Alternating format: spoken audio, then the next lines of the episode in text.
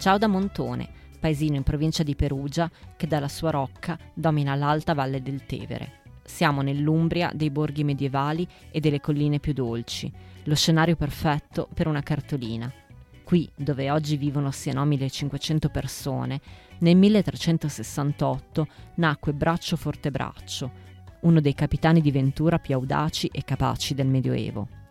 Ambizioso, spietato, annesse al suo regno vasti territori tra Umbria, Marche, Lazio e Abruzzo, creando uno stato abbastanza forte da tener testa a quello pontificio.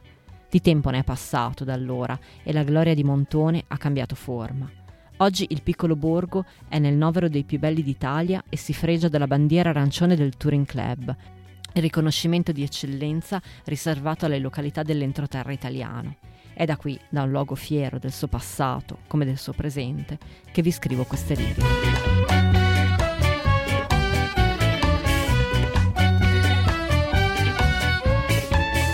State ascoltando Saluti e Baci, il podcast che vi manda le cartoline dei luoghi più belli del mondo.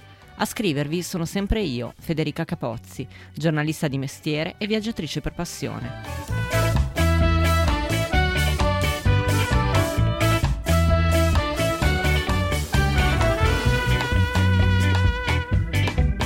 Come spesso accade nei miei viaggi, è una scelta randomica a portarmi a Montone.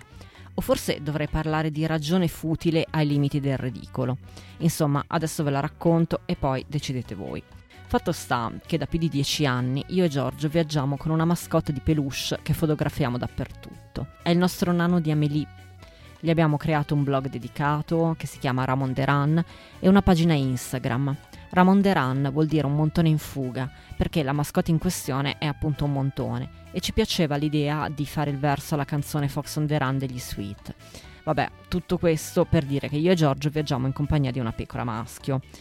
Quindi l'idea di fermarci nella località di Montone a scattare una foto del nostro vino di peluche accanto al cartello d'ingresso del paese ci diverte tantissimo. Per quanto ne sappiamo prima di arrivare, potrebbe essere un luogo di rara bruttezza con un bar sport, quattro palazzi cadenti e un centro commerciale. Ma tanto da qualche parte dobbiamo pur fermarci per spezzare il viaggio di ritorno verso Milano. E allora tanto vale.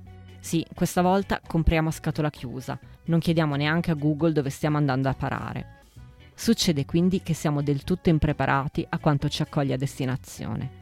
Montone è un paesino bomboniera, piccolo, ordinato, curato come un bonsai di pietre e fiori alle finestre.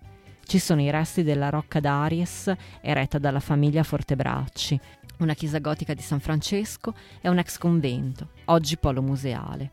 Attorno campi a perdita d'occhio, querci e olivi, colline e sullo sfondo gli Appennini che sembrano messi lì da un fotografo professionista per realizzare lo scatto perfetto. Girovaghiamo tra i viottoli, Andiamo su e giù per le stradine. Nell'unica piazza del borgo prendiamo un aperitivo tra i paesani che chiacchierano e gli altri turisti capitati qui chissà come. Dalle mura ammiriamo il paesaggio. Al ristorante ci godiamo un tramonto che si intona perfettamente con il vino rosso nel bicchiere. La mattina dopo incontriamo pure il sindaco, e mica per caso. In un rapto sgoliardico qualche giorno fa gli abbiamo mandato una mail per presentargli il nostro peluche e proporgli un caffè. E lui, contro ogni pronostico, ha accettato, diventando all'istante il nostro nuovo idolo.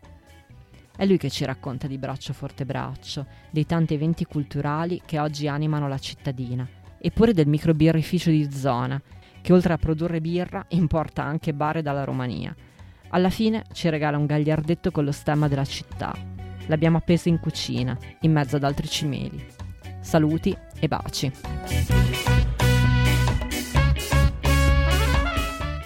Avete ascoltato Saluti e baci, un podcast felicemente autoprodotto. Ringrazio Giorgio Ghezzi che anche se non mi monta più le puntate, continua comunque a portarmi in giro. Se questa cartolina vi è piaciuta, cliccate segui, datemi tante stelline e cercate saluti e baci su Instagram e Facebook.